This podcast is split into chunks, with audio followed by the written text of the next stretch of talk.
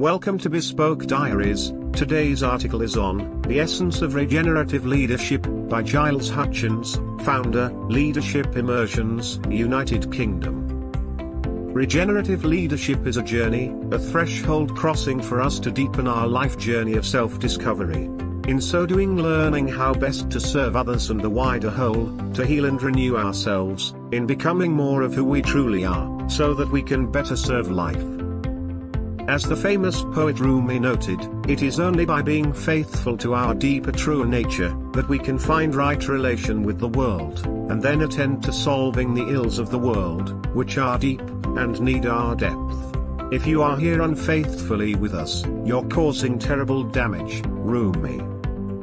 Amid the global crisis and local stresses we each face, there is hope. Rays of a new dawn are lighting up a new way for how we behave individually and collectively. Underpinning any evolution in thinking and doing, is a worldview shift, a shift in our orientation with self-other world. The regenerative journey is a journey towards futures that enhance the fabric of life on Earth, while also enabling our organizations to come alive and our people to thrive. It's a journey of learning. This journey starts with a more intimate relationship with our own sense of self. Who am I? One might ask that question to oneself repeatedly, over and over, during the days and nights ahead, especially over this time of spring unfolding and winter retreating. See what responses come from inside ourselves as we ask this simply question of ourselves.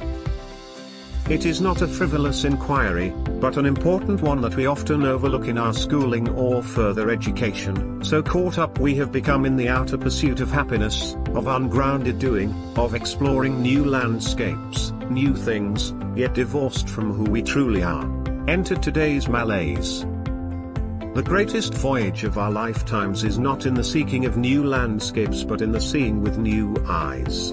Marcel Proust. Who am I?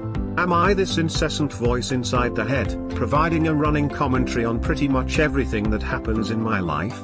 Perhaps there is more to me? There is of course, as I can witness this voice, and even quieten or gain perspective, on the voice in the head, even transform it and redirect it, if I so choose. Am I these emotions that rise up when something happens and I feel triggered, whether standing in line in the shop, or taking part on a Zoom call, or receiving an email, or playing with the kids? Perhaps there is more to me? There is, as I can witness these emotions rising and falling away, and even sense into underlying traumas and wounds, and go into these and find release, even transmute my emotions, if I so choose. Am I this body, with its strengths and weaknesses, aliments and aches, and all the somatic sensations and instincts it offers? Perhaps there is more to me, as I can witness this body and sense into its underlying intelligence and aliveness, even enliven and cultivate the flow of energy in my body, if I so choose. Am I a rich concoction of the past experiences I have experienced, and the anticipations and dreams of the future? Perhaps there is more to me, as I have always been there in the mirror, regardless of experience or dream, and I can transform my dreams and even re-enliven my memories if I so choose.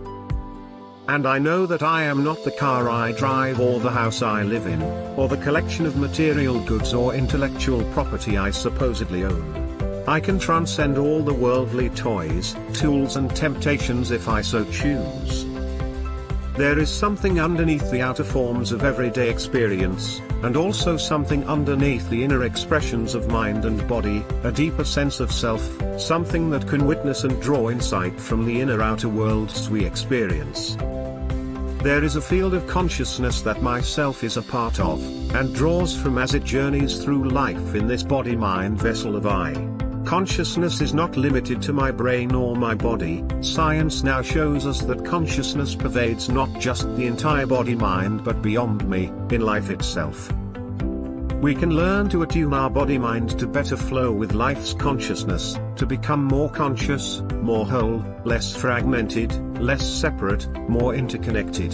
This is a death-rebirth process, dying of the small ego self, that has a scarcity mindset of separation and competition, that pervades the self-other-world dynamic we show up with, and birthing or revealing of a deeper self aka soul. Through this threshold crossing, we can allow the rightful center of ourselves to lead, and the ego to become a useful tool that serves the soul. This is a metamorphosis within us, a death rebirth process from scarcity into abundance, from imprisonment into emancipation, from control and separation into emergence and interconnection. As springtime emerges from winter, as buds unfold all around us, we can invite in an unfolding within us. If we dare to cross the threshold, the adult developmental psychologist Clare Graves extensively studied adult psychology, and presciently spoke of the times we are in as not merely a transition to a new level of existence, but the start of a new movement in the symphony of human identity. What beautiful words conveying the music of life, as we move into a new way of being and doing. It's not just the outer doing from industrialized pollution to circular economics and regenerative design, it's also our inner consciousness, our inner being. This is at the heart of being regenerative, aligning the inner outer, yin-yang of life. A human being is a part of the whole called by us universe, a part limited in time and space.